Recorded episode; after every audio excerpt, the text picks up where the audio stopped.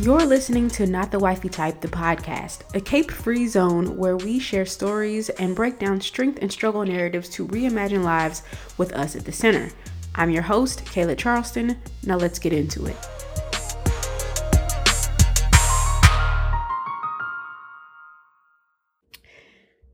Right. Um, hi, hello. Long time no see. I hope I haven't given y'all trust issues waiting on me to post another episode. I know I posted one and then disappeared for two months, almost three. Uh, I thought I would take an episode to explain why that was, and also to kind of have a little sit down and chat with y'all before getting into the meat of the season. I don't even think in the first episode that I released that was supposed to be for the season that I introduced the season in the way that I usually do. So just a, a chance to like sit down and, and talk about, you know, where I've been and um not only talk about why I haven't been putting out episodes, uh, but I want to end on a positive note and talk about why I finally decided to come back or it was time to come back and some of the guests and topics you can expect for this season, and with a little minor, maybe not so minor, it might be half of what I have to say, but a little segue into something that happened this weekend on social media. So let's, I guess, jump right into it. First and foremost, as for why I have taken such a long break, um, everything is overwhelming, everything. And there are so many things. It's kind of like that feeling when you have so much to do and you get anxious thinking about trying to do it all. So you end up doing nothing. it's like that, except for me, the having so much to do is actually the world as we know it crumbling. and the anxiety thinking about it for me is the thought that I'm only one person who can't single handedly change the fate of humankind. And, you know, sometimes I just don't really see it for us as a species. We can't even decide on whether or not to wear masks to save people's lives. So, coming to terms with all of that and all that's happening has been a lot for me. And it just feels like it's been issue after issue after issue. And, like, for example, um, climate change, global warming. Uh, when I moved to this city 10 years ago, minus the, the little two year break I had in another city. Um, I do not remember it being this damn hot. So I fluctuate between cursing at myself for deciding to have a dog that requires daily walks and exercise during the hottest period in human history and like existential dread over speculation of what will happen or what it'll be like to live on earth in 30 years if we don't change course. That alone, if I think about it too much, is paralyzing. And uh, granted, I shouldn't allow myself to like ruminate over it too much, but it's a lot.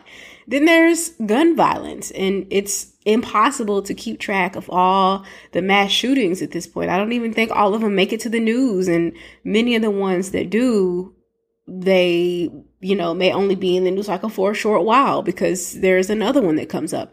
So um sorry if this sounds morbid but it's hard to believe that rampant gun violence can be tolerated indefinitely without ever being personally impacted by it.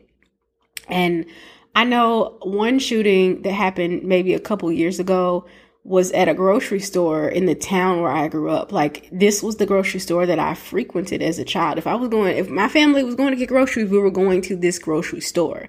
And even scarier than that, the the shooter attempted to go in a church before deciding on the grocery store, but he wasn't able to get past the locked doors at the church.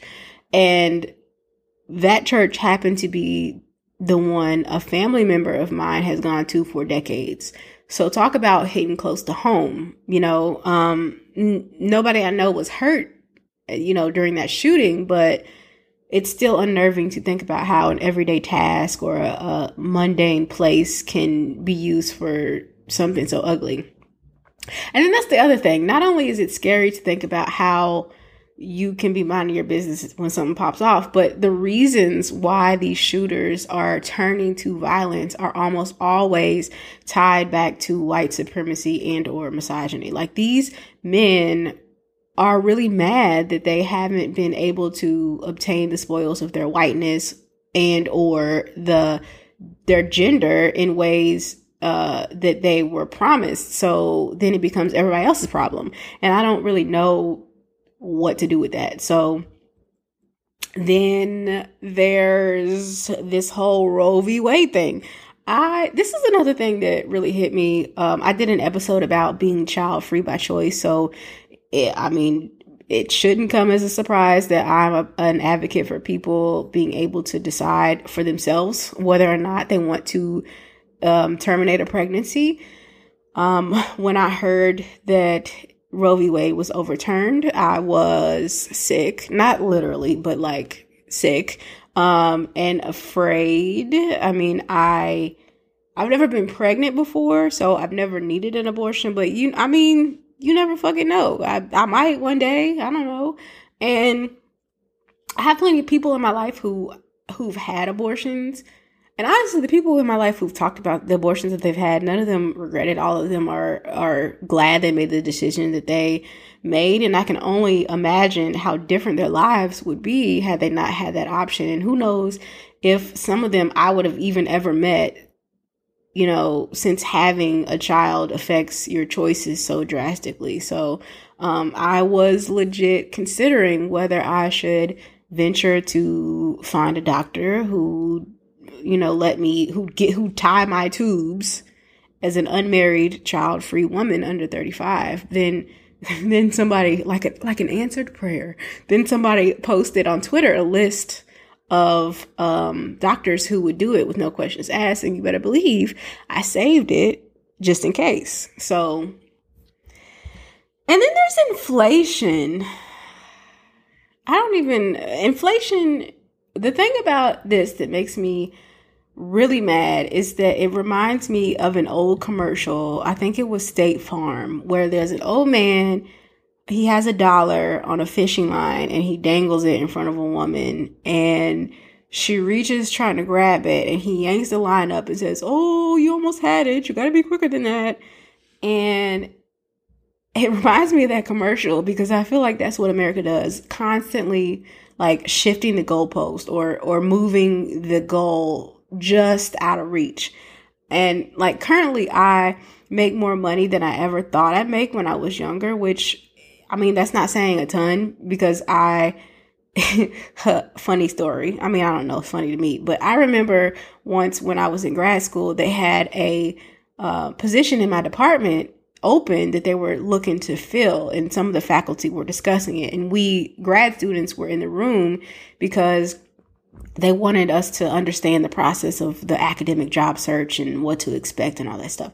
So they said the salary for the position was $60,000. And when I heard that, it's funny because the only other black guy in the room and I looked at each other, looked at each other and were like, shit, that's good. Sixty doesn't know. I'll, I'll take that. I'm, mm-hmm. you know. meanwhile, the white people in the room were talking about how it was just an okay salary, no big deal.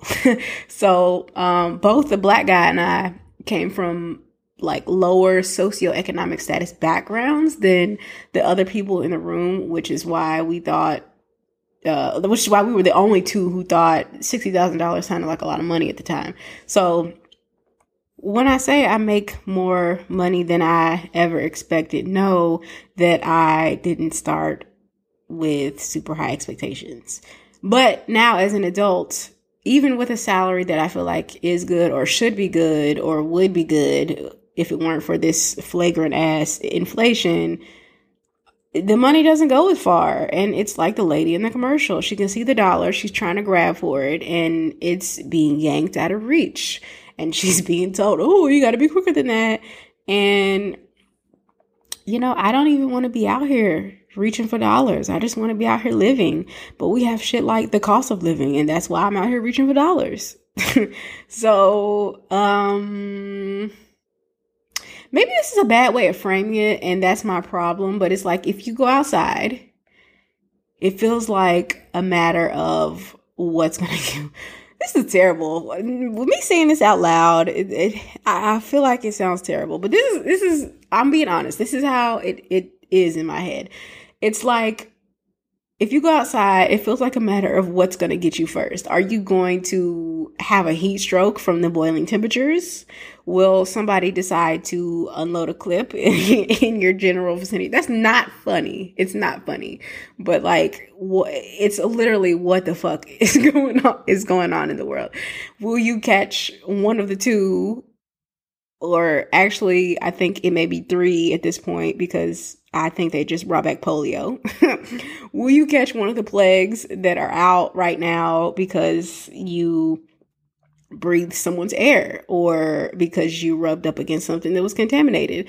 And if you manage to avoid all that, you probably are going to end up spending your rent check just to be outside. And then if you decide to sit down somewhere and lay up with somebody, lay up under somebody, having some indoor fun, then you know, there's the imperative that you do not get pregnant unless you actually want a child now. So it's like what what the fuck? And then if you if you get pregnant, there are formula shortages. Apparently now there's an epidural epidural shortage. Um, and also the risk of death associated or, or, or other complications associated with being black and bearing children. So like I said, that's probably not the best way to like frame it, but that's that's part of why I've been away for so long is because I've I guess I've been working on trying to frame it better in my head so it's not so paralyzing to think about. And so for a long time, I couldn't manage to do anything more than what I absolutely absolutely had to do. And sometimes, you know, I pushed it and, and didn't even do that. So like working my little day job and taking care of my dog son and that's all the bandwidth I had. And you know, even doing that was weird because I'd go to work meaning wake up and roll out of bed and throw on some sweats and walk to my desk to warm up my laptop and pretend like none of these things are happening around me and all my coworkers would be pretending and everybody would just be pretending. So I'm at work talking about what color the arrows on this graphic should be and why we need to have this specific sentence worded this specific way in this specific document all while nobody acknowledges the chaos that has become part of our everyday lives. And I guess maybe that's the issue is that the chaos is normalized, but it shouldn't be. It's not normal. And I wonder, like, I would even say that it's not humane for us to be enduring such chaos and grief and anxiety and stress with no end in sight and no built in rest. So I didn't I didn't want the podcast to be that for me. I didn't want to be, you know, plugging along and continuing to put out episodes like I was okay or like things are okay without acknowledging that I wasn't or that a lot of things are not. And um, you know, I wouldn't call it depression. I know what depression feels like and I, this feels different. So I gave myself permission not to feel like I needed to keep producing and being productive in spite of the chaos around me and to just let things go and till I had the bandwidth to do them again. Now, granted, I can use better self care practices like not doom scrolling or staying up till 2 a.m. and I know I have to be at work by 8 or I could probably meditate somewhere. I love meditating, but I do it for a week consistently and then I'm off it. And so um, I'm working on reframing the things I can't control.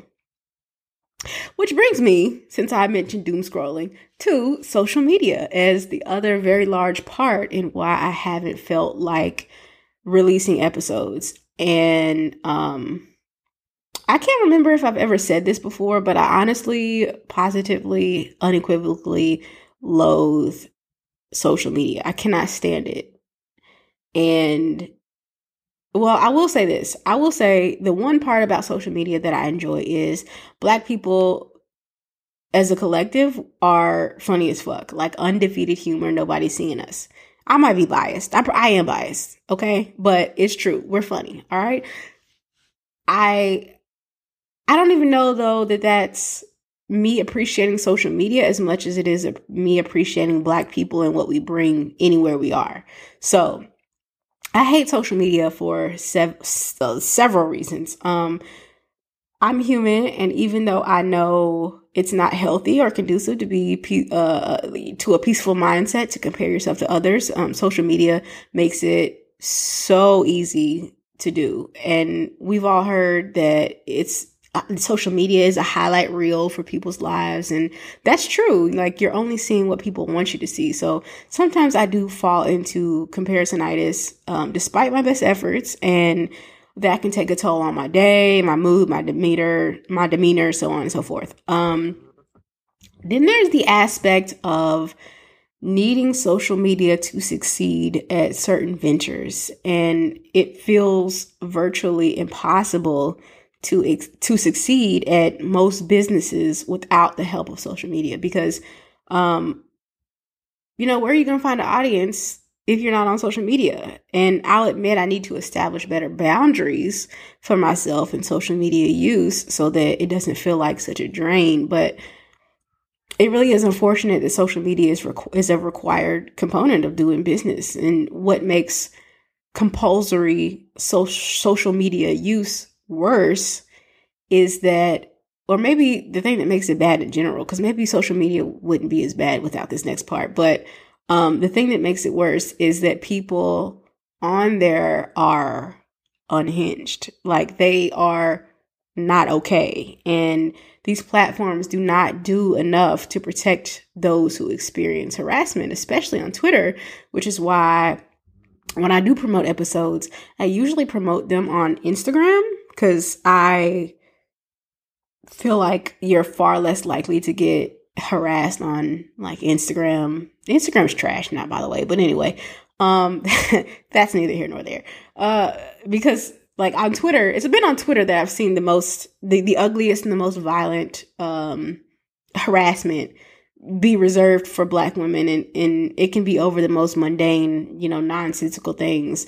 But let it get into the wrong hands or on the wrong timelines and that's that's the end of it. So um, with the type of content i make i've actually been reluctant to share it on some in some spaces and i am going to give some examples why. So i'm going i'm going to give two examples. One is something that happened recently probably like a week and a half no more than two weeks ago uh, and the other one is me from this past weekend. So the incident that happened like a week and a half ago, not more than two weeks ago, is with a girl named Lip Gloss who made a TikTok, and the TikTok made it to Twitter. And I had seen a couple of her videos before, but hadn't watched this particular series. But if you're on Twitter, you are, you already know what this is about. But I'm going to explain it for those who aren't.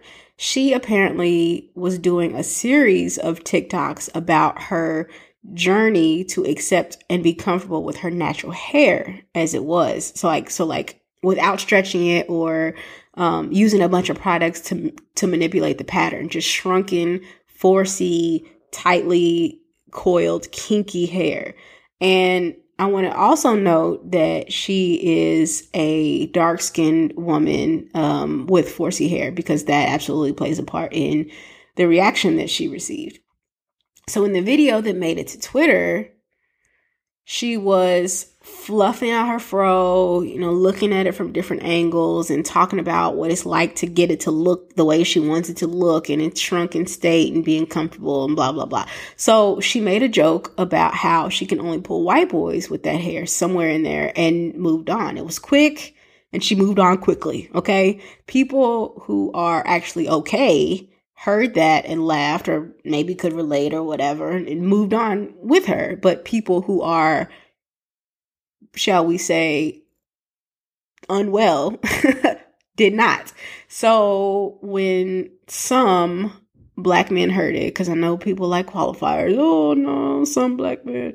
Um, when some black men heard it, they took it as a personal slight and started attacking her and calling her ugly and saying she was lying about black men, that black men love all types of natural hair and naming all these other reasons why she must not be able to get a black man. And um, there were also some black women who joined in because wherever black men go, their little lap dogs who love their approval are sure to follow.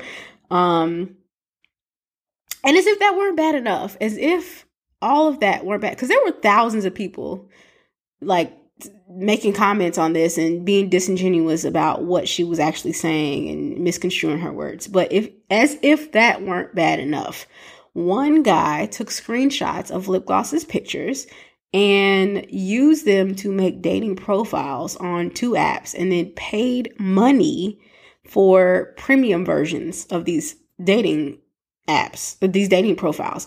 Um, and he did that so he could come back to Twitter and show people what he did and that there were, according to him, hundreds of black men who expressed interest in her profiles. And she was definitely definitely lying about black men and and black men not liking natural hair. Cuz look at all these black men who were interested in her profile. Not i mean not even to mention that just because somebody uh, likes your profile doesn't mean that they're to be about shit like niggas be on there just to fuck like and niggas will somebody said men will fuck a mcchicken so a nigga liking your profile is not saying much. Okay. So that was some, that was some real creep shit. Like all this. And that girl didn't even say black men's name not one time. Didn't didn't say one explicit word about black men, but still they found it necessary to swoop in and defend their image like they like all they ever do is uplift dark skinned black women with kinky hair and they needed to set the record straight. I can't speak for other people, but for me, that that's scary enough to make me not want to post anything online if they can take something that wasn't even about them and make it a personal attack. And um that you know, people, someone that, that someone could do something as weird and as creepy as use someone else's photos for dating profiles and then come back to the internet and have their actions defended like it was some kind of gotcha and not the weird creep shit that it actually was that that's scary. So and and for a lot of these men, if they're not violent themselves or, or harassing themselves, they are they are apologists for men who are or they sit back quietly while the harassment is happening.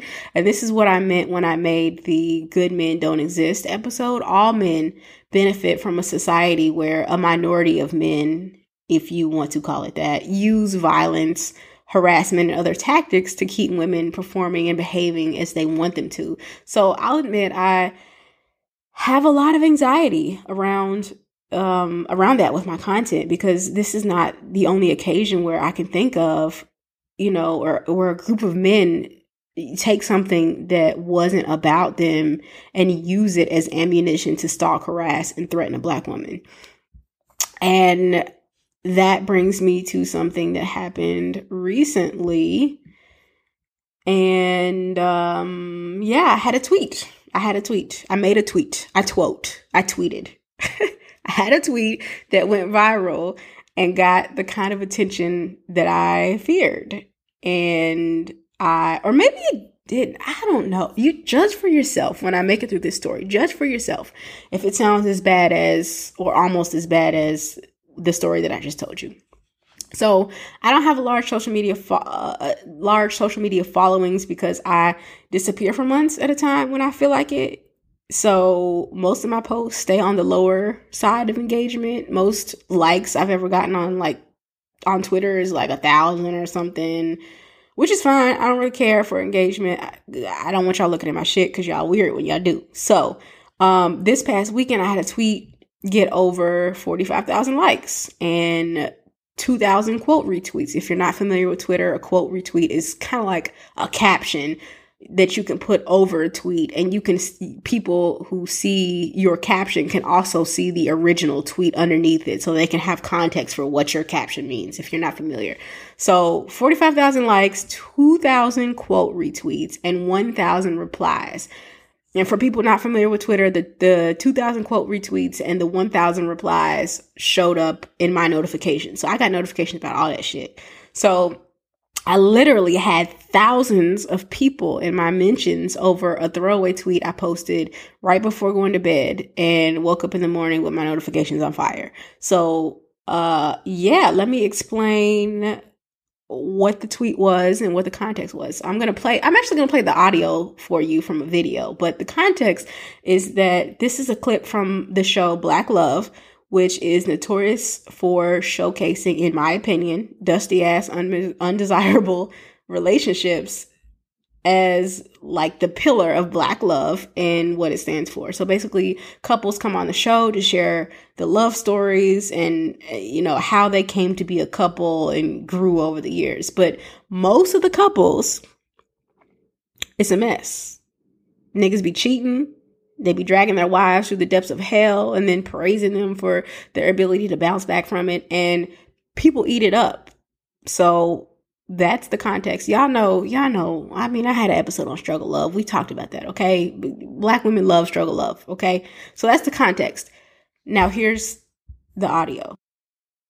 We were girlfriend, boyfriend, maybe six, no, about a year into mm-hmm your graduate school, I lost my job. I had always had jobs, internships mm-hmm. and stuff. So I didn't never had to go without. And he's um, a provider. Like yeah. that's just who he is by nature. He's a person who, if we go out for drinks, he's gonna slap his card on the bar and pay for everyone's drinks. So to not be able to do that was yeah, taking was, a toll was, on yeah, it was him. messing me up. So I was like becoming a very angry, different person um, in that point in time. I'm running out of money. She wants to go on double date one of her colleagues or one of her classmates. And I'm like, no, like, let's eat this Jimmy John's this weekend. Like, I'm just chilling. It's like, no, her boyfriend's coming to town. We're going out. And if you ever met this one before, she can uh, be very much decisive and you don't have much say in it. Um, so we go out. I'm just seeing them order up the men. You know, we all with your friend.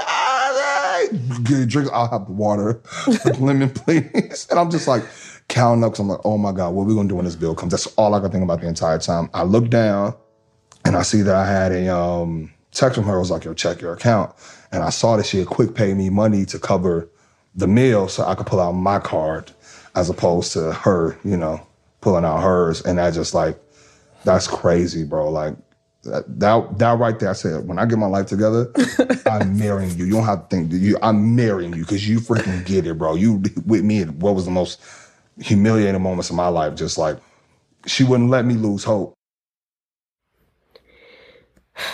Now, y'all heard that clip, okay? Y'all heard it. That grown ass man said being able to look like he was covering the tab for their night out in front of other people was so important to him that it was that moment in particular that he decided she should be his wife. So my comment on that video was this. This man said he became an quote, quote unquote angry different person when he wasn't in a comfortable financial situation. And instead of working through that himself, it became her job to overcompensate and preserve his ego. To each their own, but it is truly not worth it to me. Okay, end in tweet. That was end of the tweet. I tweeted that and people started to react. I had uh, I had some follow up tweets um, in the thread, but it was mostly the first tweet that people responded to. I think some of them thought I was saying she shouldn't have paid during the one period of time that he couldn't provide when I was really pointing out how much um, ego was involved in him needing to look like he paid and how that's not something I elect to do in my relationships.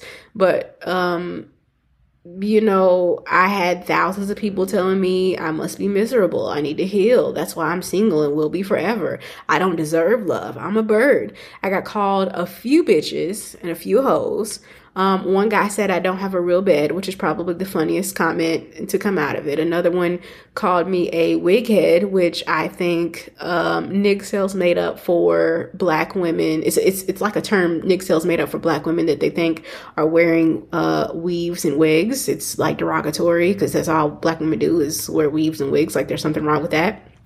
That was another funny one so all these people doing fucking Olympian pole vault level leaps over the fact that this man said he became a very angry, different person when he was broke. And I didn't even fault him for that. Like, being broke can make you angry and it can change you, but why would it be her responsibility to sit in the house with him and do nothing when she obviously had the funds to go out or to regulate his emotions for him by helping him to keep up a performance that he was temporarily unable to live up to.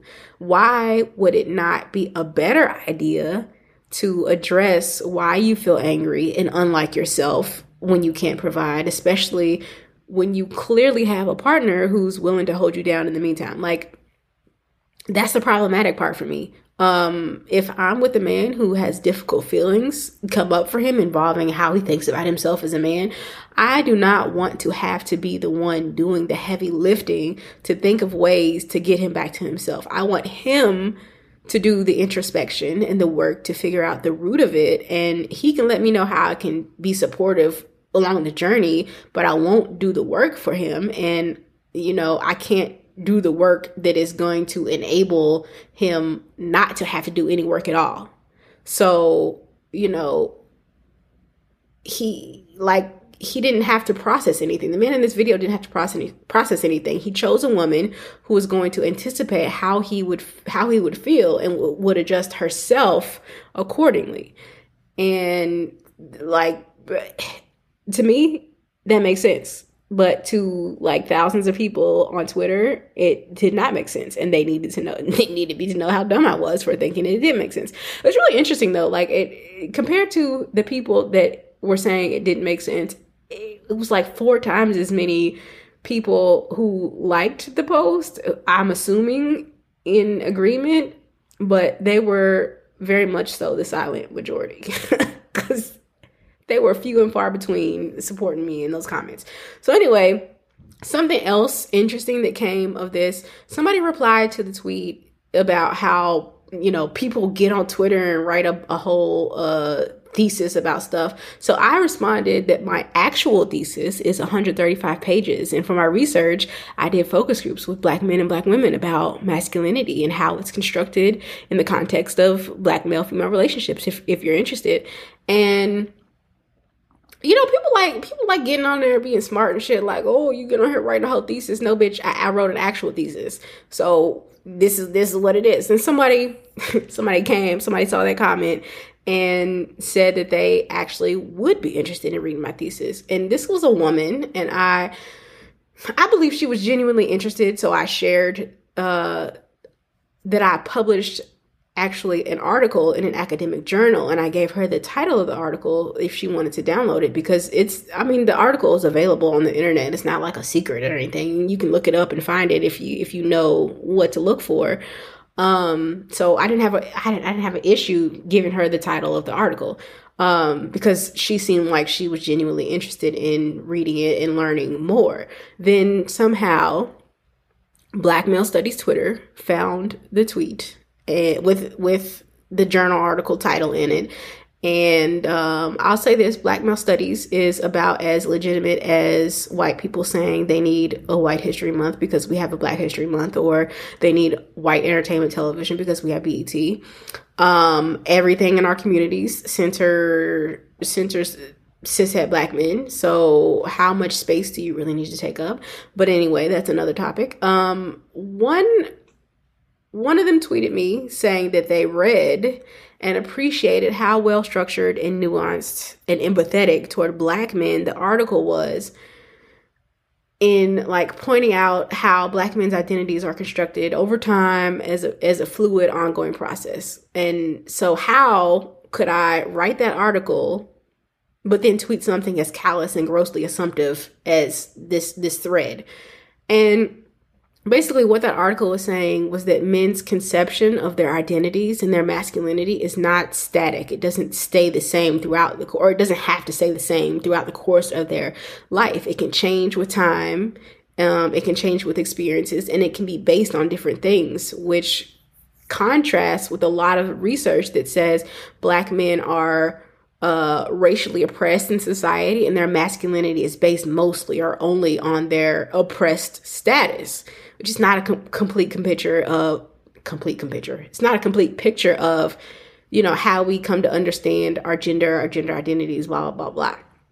So this guy, this black uh, studies Twitter guy, uh, he went on to misrepresent the article on some mission to prove a contradiction that didn't exist. And I, I ultimately deleted the tweet with the article name in it because I felt like it gave more and more weirdos access to information about me as, as you know, as it pertains to my institutional affiliations. But over time, as more men from that side of Twitter started responding, it became clear to me that they seemed legitimately confused. And I think a lot of black men rely on being able to say, being able to dismiss what you're saying as just you being bitter or angry or that you hate men, you know, as a reason for why you hold certain beliefs about them or things that involve them. They think they're downtrodden and discouraged from accessing a full range of human emotions by women, and it's women alone who expect them to live up to capitalism and patriarchy and produce, produce, produce. And if you can't, you're useless.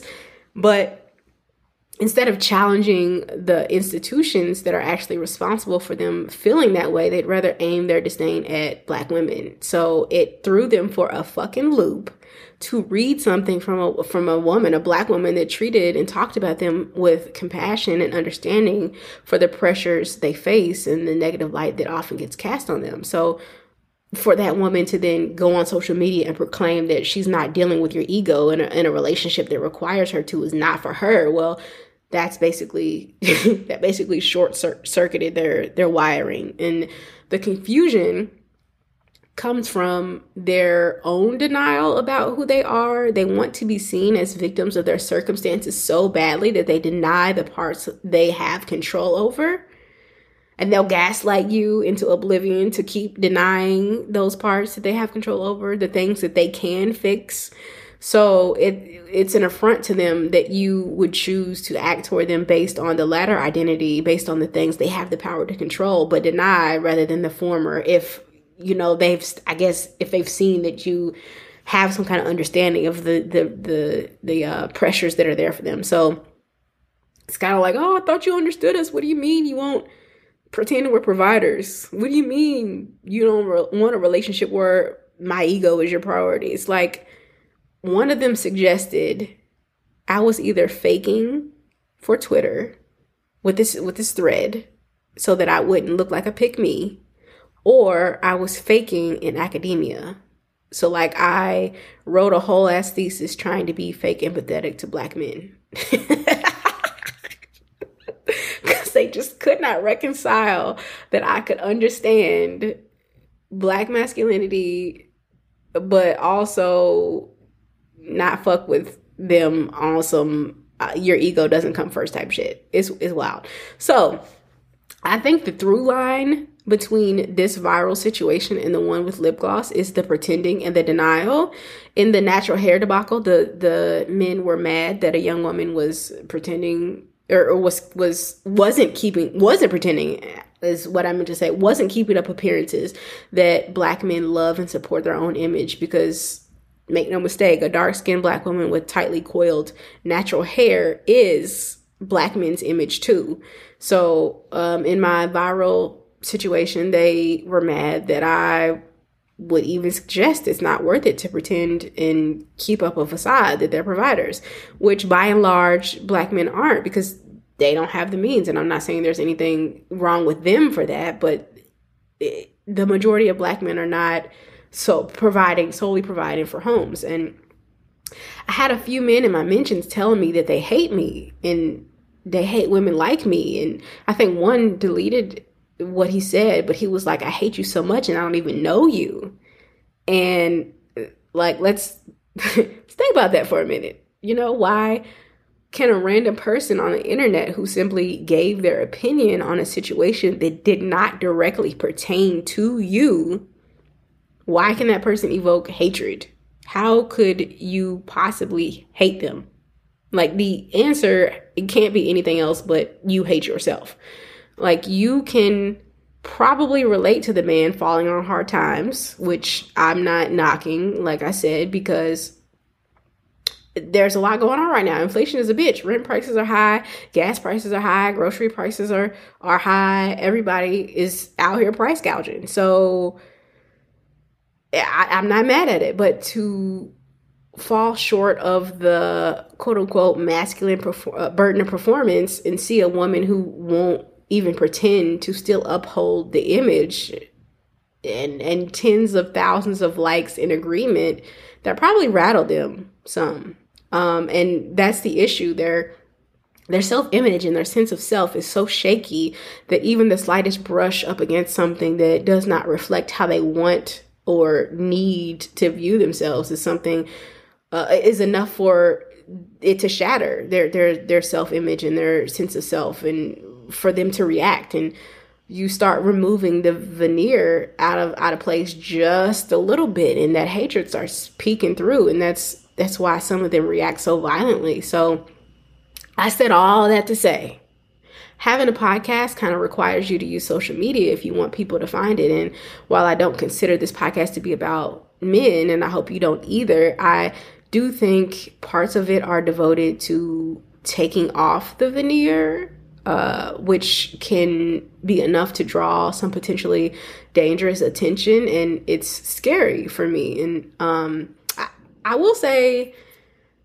that going viral met my expectations, but also didn't. Like, I, it, it did in that I was flooded with people making up things about me that they couldn't possibly know and you know, arguing against points that I never made. But it didn't because I expected them to go a lot further than the insults about being single. Like that was the that was the main thing that people were throwing at me. Oh, that's why you're single, blah blah blah. Um and oh, oh not we can't forget about all the guys, the the literally hundreds of guys who thought they were being so original by pointing out that my screen name, my, my Twitter name is not the wifey type. And so I would expect something of something like this from you because you're not the wifey type.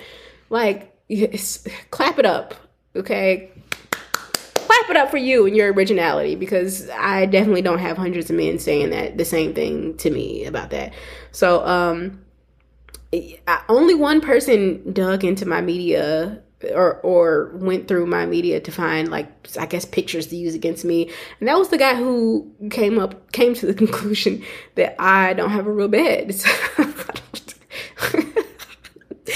uh nobody nobody dug through my tweets to like find shit to argue about or maybe they just couldn't find anything. I don't know. As far as I know, it all stayed above board with declarations that I don't deserve love and will never be loved.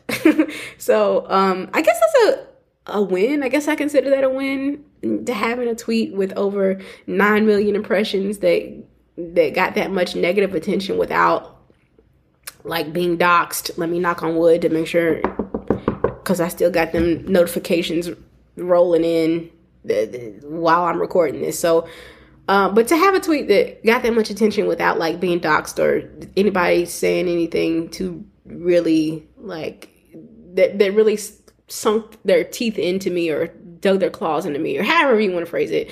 I think that I think I consider that a win. So it did take a little bit of the fear away from me. Not all of it.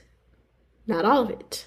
But at least it showed me that I could survive a mild dra- a mild dragging and I don't really feel like I was getting dragged because I know I was right, but I'm sure the people tweeting me thought they were dragging me, so I I survived it. And yeah, those are all the reasons. I hope all that made sense, but those are all the reasons that I have not been posting because I hate social media and the world is just overwhelming right now. But now for the reasons why I decided to come back this whole social media thing is actually it actually fits into both categories. It's a great example of why I decided to come back because in preparation for talking about it, it really got me to work through my ideas about what was happening and why. And um, I don't ever get on here and just shoot from the hip because it's not my strength. So anytime I say something, I've tried to be thorough in my consideration of it, even though you know, the social media thing didn't get too ugly. It was still rough to have thousands of people telling you how dumb you are, how wrong you are, how unlovable you are. But preparing for this show helped me to process that what they were saying ain't got shit to do with me.